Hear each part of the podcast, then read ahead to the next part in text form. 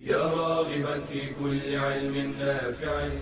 ينمو العلم ويتقدم بتقنياته ومجالاته ومعه نطور أدواتنا في تقديم العلم الشرعي. أكاديمية زاد.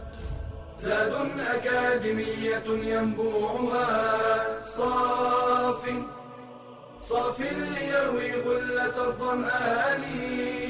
والسيرة العلياء عطرة الشدى.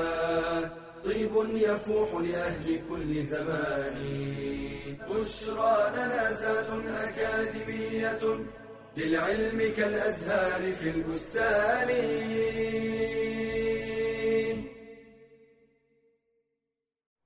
الحمد لله رب العالمين صلى الله وسلم وبارك على نبينا محمد وعلى آله وصحبه أجمعين. أما بعد حياكم الله أيها الإخوة والأخوات المباركين آه، من طلاب العلم في هذا البرنامج برنامج أكاديمية زاد في هذه الدورة الثانية وفي هذا المستوى الرابع من دراسة السيرة النبوية على صاحبها أفضل الصلاة وأتم التسليم. في هذا المقرر الذي ندرس فيه شيء من آه، أحوال النبي صلى الله عليه وسلم ومواقفه وشيئا من آه، محبوباته عليه الصلاة والسلام. آه، في محاضرة سابقة كنا تحدثنا عن حبه صلى الله عليه وسلم لبعض الأماكن وبعض الأزمان واليوم نتحدث عن حبه صلى الله عليه وسلم لبعض أنواع الملابس أو الثياب أو إلى القميص. كان أحب الثياب إلى النبي صلى الله عليه وسلم القميص وقبل ذلك نقول أن ما كان يلبسه صلى الله عليه وسلم إنما هو ما كان عليه قومه. لم يكن عليه الصلاة والسلام شاذا عن آه، قومه أو عن مجتمعه أو ما اعتادته العرب في لباسها. مما كانوا يلبسونه آه، من الإزار والرداء وكذلك الثياب والقميص والسراويلات والعمائم. فكل ذلك مما كانت تلبسه العرب حتى قبل الإسلام. آه، ولكن لم يكن لبسا فيه آه، رياء أو لبسا فيه شهرة أو سمعة أو كما يريد الإنسان أن يكون لافتا للأنظار بلباسه كلباس الشهرة التي يخالف فيها آه، مجتمعه.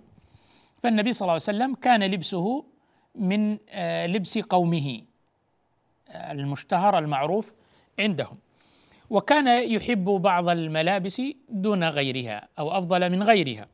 فعن أم سلمة رضي الله عنها قالت كان أحب الثياب إلى النبي صلى الله عليه وسلم القميص. رواه أبو داود والترمذي وصححه الألباني. إذا كان أحب الثياب القميص إليه صلى الله عليه وسلم. إذا كان هناك أشياء أخرى يلبسها صلى الله عليه وسلم غير القميص مثل الإزار والرداء.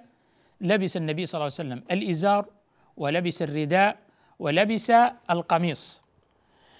الإزار هو الثوب الذي يوضع على الجزء الأسفل من البدن ويلف على الحقوين يعني يثبت من الحقوين. والرداء هو الذي يوضع على الجزء الأعلى من البدن من بدن الإنسان. وكان يحب صلى الله عليه وسلم أحب إليه الثياب من الثياب القميص. القميص هو نوع من الثياب المخيطة التي تخاط وتفصل على البدن. يكون له جيب وليس المقصود في لغة العرب بالجيب هذا الذي وإنما الجيب هو الذي في الأعلى الذي يكون في جهة الحلق. يكون له جيب يدخل منه رأس الإنسان ويكون له أيضا كمان فهو مفصل على البدن سابق. فكان صلى الله عليه وسلم يحب القميص. هو كان يلبس الإزار ويلبس الرداء ولكن أيضا كان يلبس القميص وكان أحب إليه. من التفسيرات لحبه صلى الله عليه وسلم للقميص أنه كان أيسر في لبسه. أيسر في اللبس من لبس الإزار ولبس الرداء. فالإزار والرداء هما ثوبان. أما القميص فهو ثوب واحد. أيضا من جهة اليسر والسهولة في اللبس. وكذلك أيضا من جهة أنه أستر. من جهة أنه أستر فهو يستر البدن كله من أعلاه إلى أسفله ويعني يكون سابغا على العورة ساترا لها. فكان هذا أحب إليه صلى الله عليه وآله وسلم. وهو هذا المعروف الآن الذي يسمى في بلدان مختلفة. كل بلد من البلدان يسمونه باسم بحسب آه، اللهجة أو اللغة الدارجة آه، لديهم. فهو هذا هو المقصود الثوب القميص الذي يكون له جيب من الأعلى لدخول الرأس اثناء اللبس وأيضا يكون له كمان. فهو أيسر من الإزار والرداء الذي فيه آه، عقد وحل وأسهل في في لبسه وأستر أيضا. فكان أحب إليه صلى الله عليه وآله وسلم. أيضا كان يحب من آه، الثياب ما كان لونه ابيضا. ما كان لونه ابيضا. لبس النبي صلى الله عليه وسلم ألوان من الثياب لكن كان أحب إليه البياض. عن سمرة بن جندب رضي الله عنه قال قال رسول الله صلى الله عليه وآله وسلم البسوا البياض. يعني الثياب البيضاء ذات اللون الأبيض. فإنها أطهر.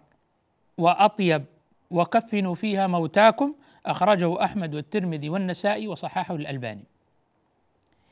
إلبسوا البياض. هذا أمر أن يلبس الإنسان من الثياب ما لونه أبيض لكن بالإجماع أن هذا الأمر ليس للوجوب وإنما للاستحباب بدلالة أنه صلى الله عليه وسلم لبس ألوانا أخرى ولبس أصحابه ألوانا أخرى ولم ينكر عليهم إلا أنه نهى كما أخذنا في المقرن السابق عن بعض الألوان كالأحمر الخالص مثلا. فهنا الأمر للاستحباب والتفضيل والندب. البسوا البياض. يلبس في ثوبه ربما في عمامته. فإنه أطهر من جهة نقاء الثوب. وأطيب من جهة أنه يعني يعتبر في ذلك العرف أن هذا اللون كان هو الأمثل والأحسن والإنسان في رؤيته للون الأبيض يستطيبه. قال وكفنوا فيها موتاكم. يكفن من المفضل أن يكون ما يكفن به الميت هو اللون الأبيض.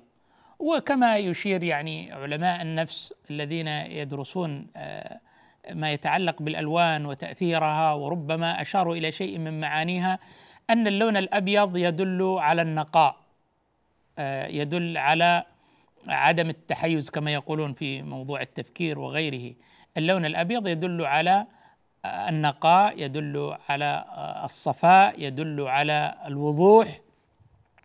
فهو كما قال النبي صلى الله عليه وسلم أطهر وأطيب بأبي هو وأمي. ويجوز للإنسان أن يلبس آه، بخلافها من الألوان لكن ألا تكون هذه الألوان شاذة آه، مما يدخله في لباس الشهرة.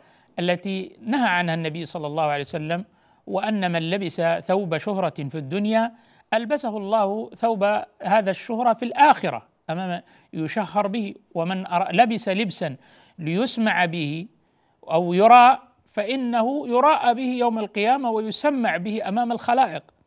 اذا قد يقول البعض طيب هذا شيء من اللباس نقول العبرة بما يدور في هذا القلب بما يدور في هذا القلب. إن الله لا ينظر إلى صوركم ولا إلى أشكالكم ولا إلى ألوانكم ولكن ينظر إلى قلوبكم وأعمالكم كما رواه مسلم.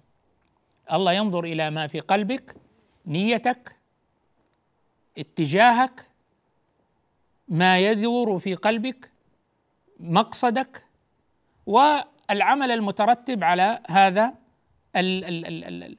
ما يدور في القلب.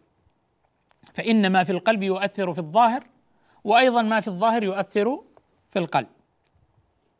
فحين يلبس الإنسان لباسا يبتغي به الشهرة ونظر الناس وسمعة الناس فهذا مما نهى النبي صلى الله عليه وآله وسلم وتوعد عليه بالعقوبة المماثلة أنه يشهر به يوم القيامة وأنه يسمع به يوم القيامة أمام الخلائق أجمعين.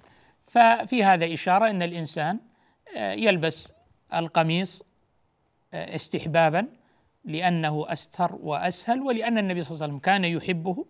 وأيضا كذلك آه، الحرص على لبس اللون الأبيض من الثياب فهذا أيضا يحبه الإنسان لمحبة رسول الله صلى الله عليه وسلم لهذا الأمر. رزقنا الله حب النبي صلى الله عليه وسلم والسير على هداه وبعد الفاصل سنتطرق إلى شيء مما كان يحبه صلى الله عليه وسلم في هذه الدنيا.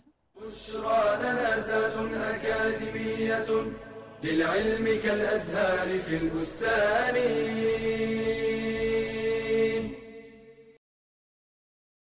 هل مررت بحديقة أزهار؟ هل تأملت في خلقة الإنسان؟ هل اندهشت من اختلاف أشكال الحيوانات والطيور وألوانها وأحجامها وهيئات أعضائها؟ إنه صنع الله المصور. قال تعالى خلق السماوات والأرض بالحق وصوركم فأحسن صوركم وإليه المصير.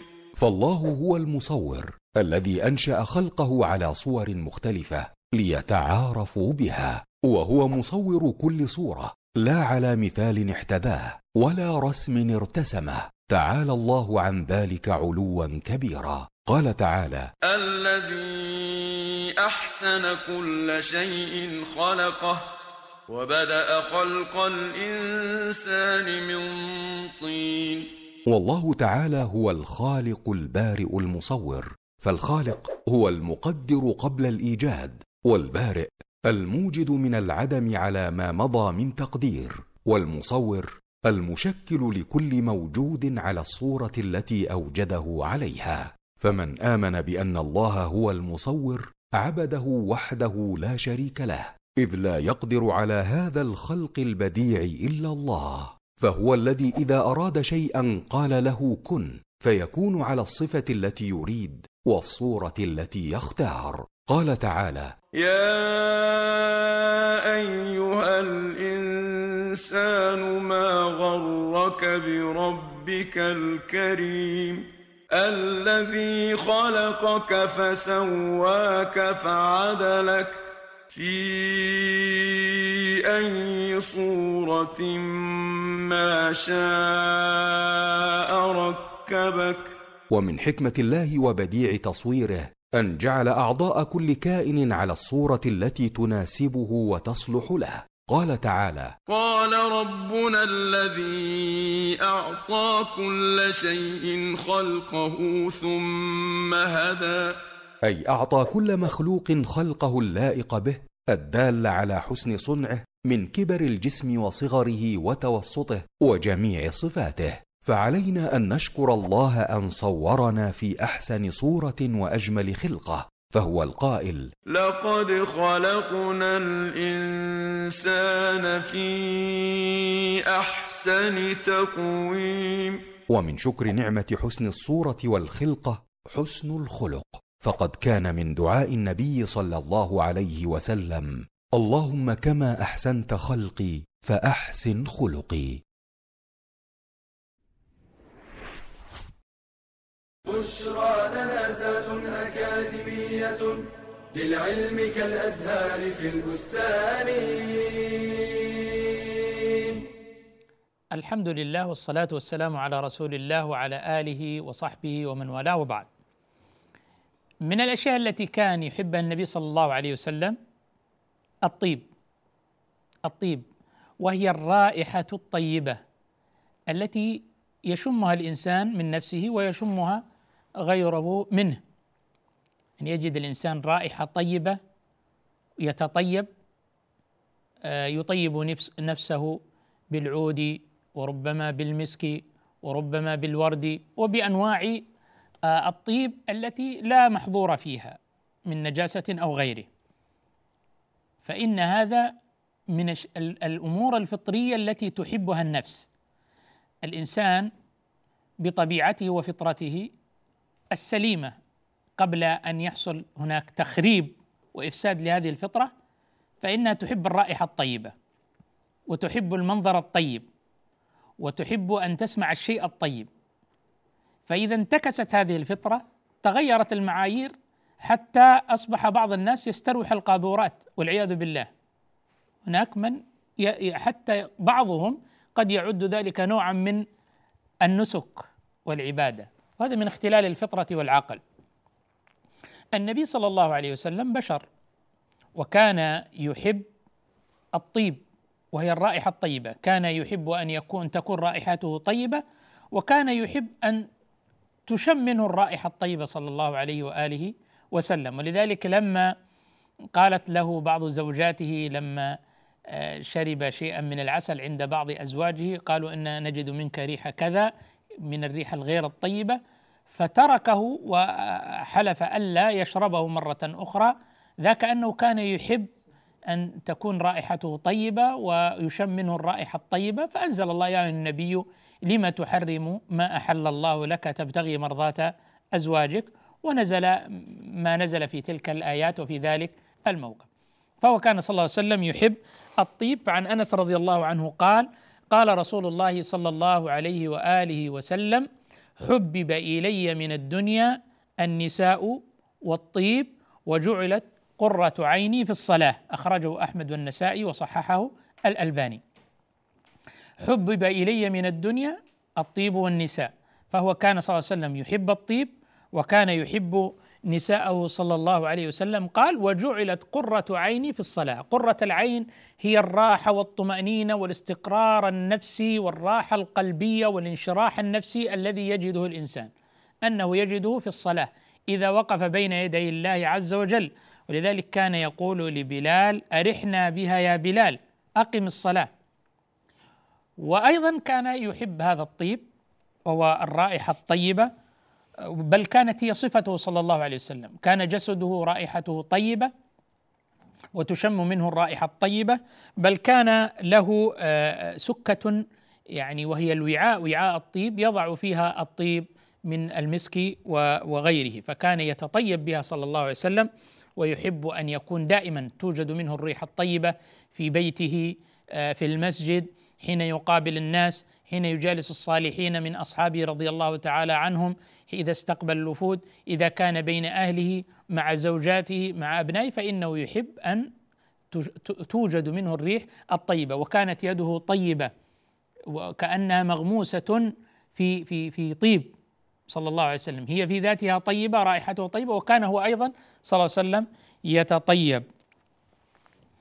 وأيضا يعني كان الملائكة لما تزوره صلى الله عليه وسلم وكان جبريل لما ينزل عليه بالوحي فكان صلى الله عليه وسلم يحب أن يكون على حالة طيبة ورائحة طيبة. بل أنه عليه الصلاة والسلام كان يعرف الطريق الذي مر أو أقبل أو أدبر فيه من رائحة الطيب.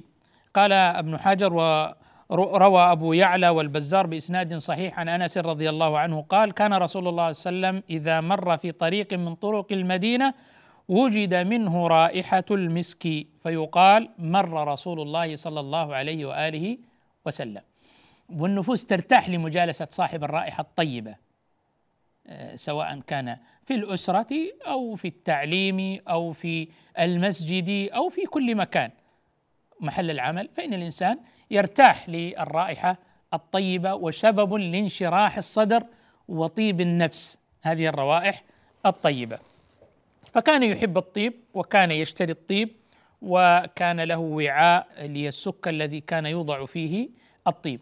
وينبغي هنا أن يكون الإنسان معتدلا متوسطا في أمره. فلا يعني يكون مسرفا في هذا الجانب منغمسا في هذه الحال ولا يكون أيضا جافيا لهذه الحالة الطيبة وإنما التوسط والاعتدال هو المطلوب في هذه آه، الأمور الطيبة التي تنشرح لها النفس.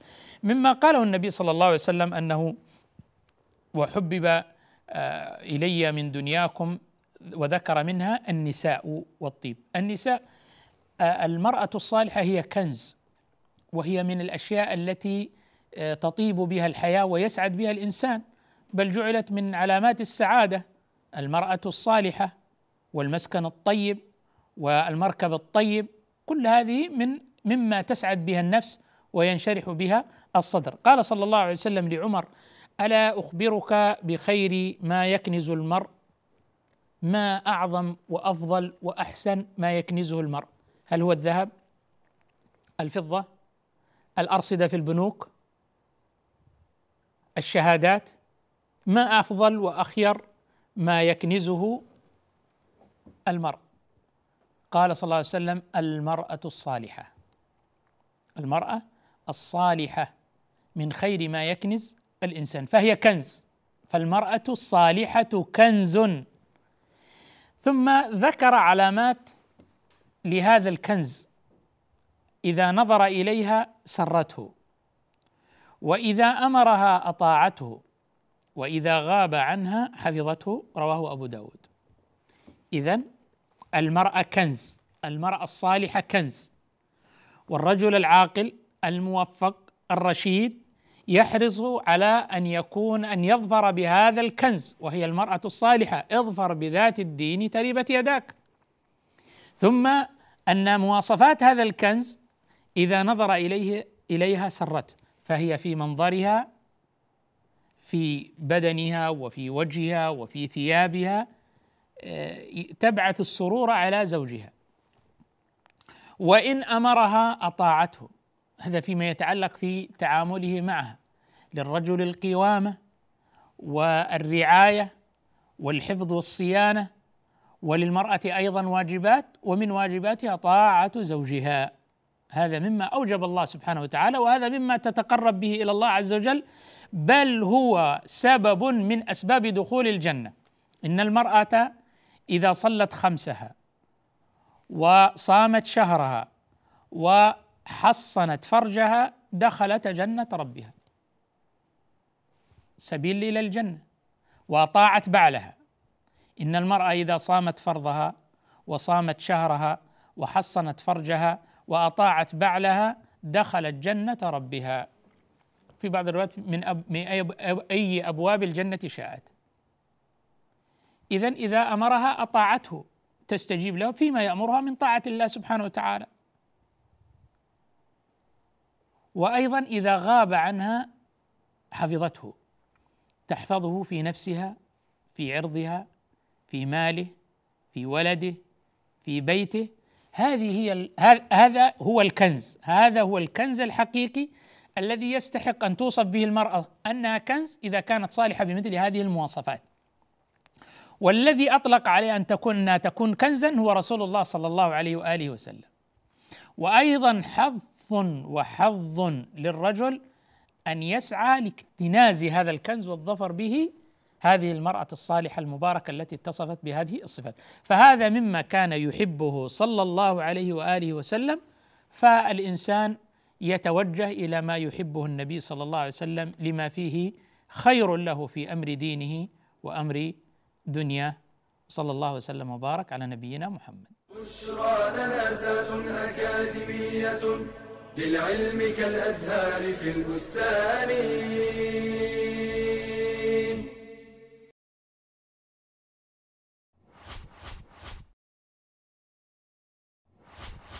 في خلوات الغرف أو في جنح الظلام يعمل بعض الناس المعاصي أو يدبرون المؤامرات. وينسون أن الله مطلع عليهم فهو سبحانه المهيمن والمهيمن هو الرقيب الحافظ بحفظه قامت السماوات والأرض. ولا يئوده حفظهما وهو العلي العظيم. وهو المطلع على خفايا الأمور وخبايا الصدور الذي أحاط بكل شيء علما والمهيمن هو الشهيد على عباده بأعمالهم. قال تعالى وما تكون في شان وما تتلو منه من قران ولا تعملون من عمل الا كنا عليكم شهودا اذ تفيضون فيه. والمهيمن سبحانه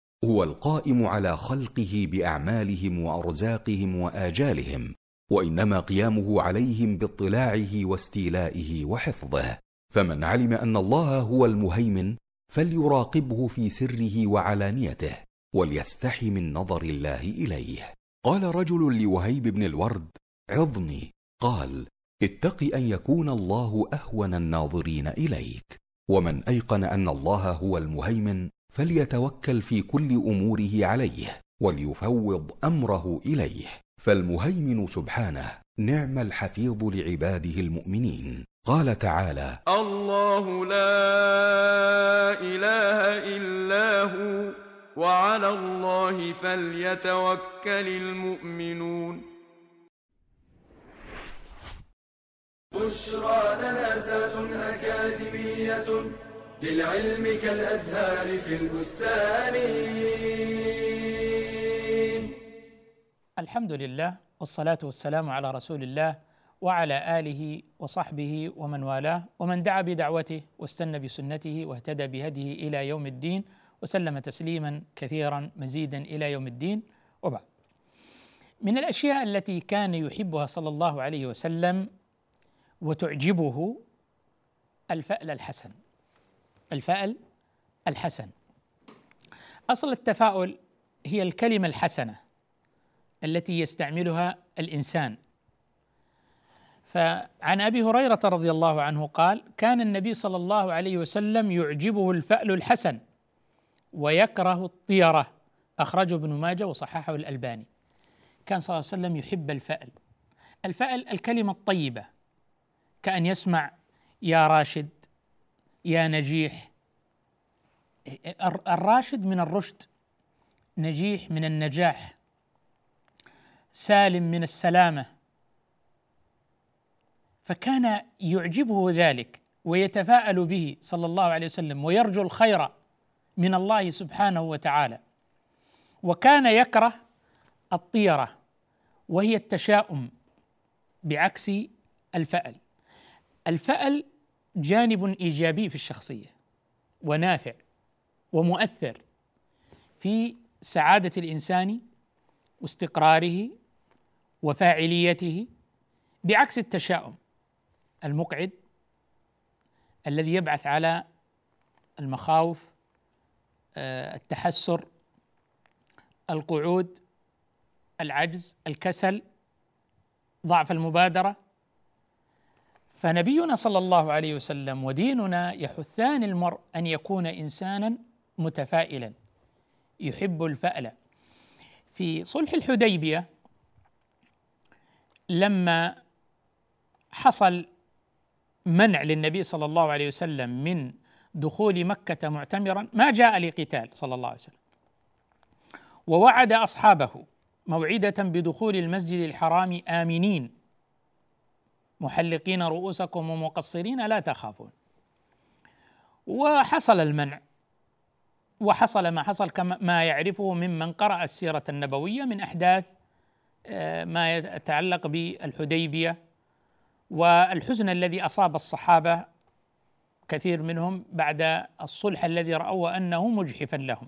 قبل الصلح كانت هناك وفود تذهب وتجيء لإقامة هذا الصلح وكان ممن شارك في هذا الصلح سهيل ابن عمرو وهو لما جاء قادما لما جاء قادم إليهم إلى النبي صلى الله عليه وسلم وأصحابه يتحاور معهم في موضوع الصلح وبنود الصلح وعودتهم. فلما رآه النبي صلى الله عليه وسلم قال سهل أمرنا. طيب سهل الأمر تيسر. طيب من أين جاء به؟ هذا الرجل القادم اسمه سهيل. فكان النبي صلى الله عليه وسلم شخصية عظيمة التفاؤل. فقال سيسهل الأمر.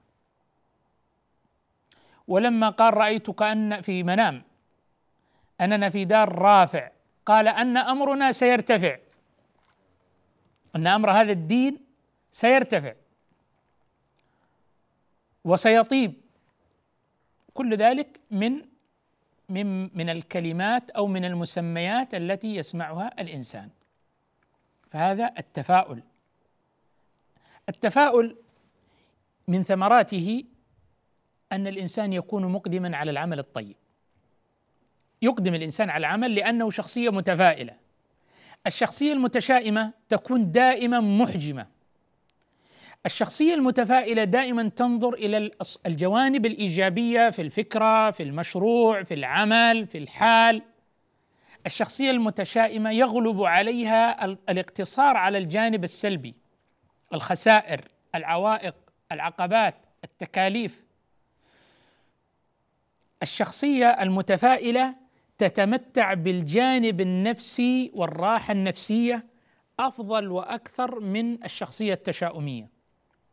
الشخص المتفائل شخص متزن صحته النفسية في السواء. الشخص المتشائم يعيش قلقا. لماذا؟ لأنه متشائم بما سيقدم عليه. لأنه يرى أن المستقبل مظلم. الشخصية المتفائلة يرى بصيص الأمل فهو يتفاءل يحسن ظنه. الشخص المتفائل يثق بالله سبحانه وتعالى وظنه حسن ويعمل. الشخص المتشائم يسيء الظن بربه سبحانه وتعالى فهو قلق متحسر آه، يشعر بالعجز الكسل يختار عدم العمل. وذلك تاثرا بهذا الجانب. ولذلك النبي صلى الله عليه وسلم كان يعجبه الفأل الحسن ويحسن ظنه بالله عز وجل حتى في أحلك الظروف. التفاؤل يا أخي ويا أختي الكريمة يعني مصدره شعورك بهذا الرب الكريم إحساسك بكرم الله بسعة رحمة الله بفضل الله بعطاء الله بعفو الله بقدرة الله بتدبير الله عز وجل أوكلت أمري إلى الله سبحانه وتعالى. حتى يا أخي الإنسان لما يأخذ مضجعه اللهم إني أسلمت نفسي إليك وألجأت ظهري إليك وفوضت أمري إليك وألجأت ظهري. لا ملجأ ولا منجأ منك إلا إليك. يعني هنا تفويض الأمر لله سبحانه وتعالى. حسن الظن بهذا الرب الكريم الرحيم الودود الذي بيده خزائن السماوات والأرض الذي يعطي بغير حساب. فيتفاءل الإنسان ومهما كانت كما يقولون المعطيات على الأرض كما يقولون وفي الواقع لا تبعث على التفاؤل لكن الذي يبعث على التفاؤل ليس هو المعطيات التي بين يدي الإنسان والواقع الذي يعيشه.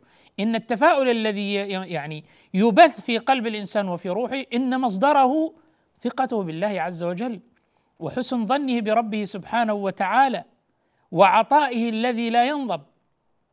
وخزائنه الملأى هذا هذا مصدر التفاؤل. وليس المعطيات الحسية والمادية التي بين يدي الإنسان. اذا كان يعجبه صلى الله عليه وسلم الفأل الحسن ويكره الطيرة وهي التشاؤم. وينبغي الإنسان أن يكون بعيد عن هذه آه، الصفة الذميمة التي ستؤثر عليه سلبيا تؤثر عليه في آه، طريقة تفكيره في اتجاهه الذهني في جوانبه النفسية في سلوكياته العملية. فالقضية مترابطة. الشخص المتفائل طريقة تفكيره إيجابية يشعر براحة نفسية واستقرار نفسي واندفاع نحو العمل والجانب السلوكي تجد أن ممارساته العملية تتجه إلى الفعل والعمل والفاعلية والإيجابية. فهذا انعكاسه بطريقة تسلسلية. فكان صلى الله عليه وسلم يعجبه إذا خرج لحاجة أن يسمع يا راشد يعني أنه سيرشد أمره. يا نجيح أنه سينجح في أمره. أخرجه الترمذي وصححه الألباني. قال الحافظ ابن حجر ولما كان وإنما كان صلى الله عليه وسلم يعجبه الفأل لأن التشاؤم سوء ظن بالله تعالى بغير سبب محقق. والتفاؤل حسن ظن به والمؤمن مأمور بحسن الظن بالله عز وجل على كل حال على كل حال. أيضا مما كان يحبه صلى الله عليه وسلم التيامن في كل شيء التيامن في كل شيء فيأكل بيمينه ويشرب بيمينه ويأخذ بيمينه ويعطي بيمينه ويقدم اليمين في الأشياء الفاضلة فيقدمها في دخول المسجد وفي لبس النعل وفي التطهر والوضوء في الترجل وينام على الشق الأيمن وإذا أراد أن يغتسل يبدأ بميامنه قبل شماله. فعن عائشة رضي الله عنها قالت كان صلى الله عليه وسلم يحب التيمن في طهوره إذا تطهر وفي ترجله إذا ترجل. الترجل هو تسريح الشعر وفي انتعاله إذا انتعل. أخرجه البخاري ومسلم. كان يقدم الجزء الأيمن ثم الجزء الأيسر ويأخذ ويعطي بيمينه صلى الله عليه وسلم. وكان يحب التيمم في شأنه كله إلا في المستقذرات والمستقبحات كالاستنجاء والاستجمار والامتخاط وإزالة الأذى فإنه كان صلى الله عليه وسلم يفعل ذلك بشماله. والحقيقة أن هذا يعاكس ما عليه كثير من الناس اليوم للأسف الشديد فتجد البعض ربما يأكل بشماله ربما يأكل بشماله بيده بشكل مباشر وإنما يأكل مثلا بالشوكة. طيب ألا يمكن أن يأكل بالشوكه أو بالملعقة باليد اليمنى؟ ويمكن أن تكون السكين في اليد اليسرى ما الذي يمنع ذلك؟ قطع باليسرى وكل باليمنى ما الذي يمنع؟ البعض ربما يأكل بيمينه لكنه يشرب بيساره. ما الذي يجعل الإنسان يفعل لماذا لا يكون الكوب آه، الكأس على اليمين؟ تأكل بيمينك وتشرب بيمينك فإن الشيطان يأكل بيمينه بشماله ويشرب بشماله. ويشركه الشيطان في في طعامه وشرابه. بعض الناس إذا أعطاك شيء يعطيك باليد اليسرى وإذا أخذ أخذ باليد اليسرى. هذا ليس من الهدي النبي النبوي الذي كان عليه رسول الله صلى الله عليه وآله وسلم. فيجب على الإنسان أن يقتفي أثر النبي الكريم بأبي هو وأمي صلى الله عليه وسلم في أخذه وفي عطائه وفي أكله وفي شربه وفي شأنه كله وسيجد البركة. والإنسان إذا فعل هذا احتسابا واتساء برسول الله عز صلى الله عليه وسلم فإنه ينال بذلك الأجر ويزيد في قلبه محبة النبي صلى الله عليه وسلم. يدخل بيته بيمينه ويخرج بشماله. يلبس نعله يبدأ باليمين ويلبس ثم الشمال وإذا نزعها يعكس. إذا دخل المسجد يدخل باليمنى ويخرج باليسرى. إذا دخل الخلاء يدخل باليسرى ويخرج باليمنى. وهكذا. في أكله باليمنى في شربه باليمنى في حتى في لبس الثوب واللبس يبدأ بالجزء الأيمن وحتى لما يريد أن ينزع ملابسه يبدأ بالجزء الأيسر وهكذا. وليس في ذلك إشكالية يعني يعني لا منطقية ولا طبيعية ولا نفسية ولا ولا حتى يعني ما تأثر في موضوع كما يقولون في موضوع الموضة. يعني قبح الله الموضة إذا كانت في مخالفة الشريعة. وقبح الله الاتيكيت إذا كان معاكسا لهدي النبي صلى الله عليه وآله وسلم. رزقنا الله وإياكم حسن الاقتداء برسول الله صلى الله عليه وسلم والحمد لله رب العالمين. يا راغبا في كل علم نافع. ينمو العلم ويتقدم بتقنياته ومجالاته ومعه نطور أدواتنا في تقديم العلم الشرعي. أكاديمية زاد. زاد أكاديمية ينبوعها. صاف صاف ليروي غلة الظمآن. والسيرة العلياء عطره الشدى. طيب يفوح لأهل كل زمان. بشرى لنا زاد أكاديمية للعلم كالأزهار في البستان.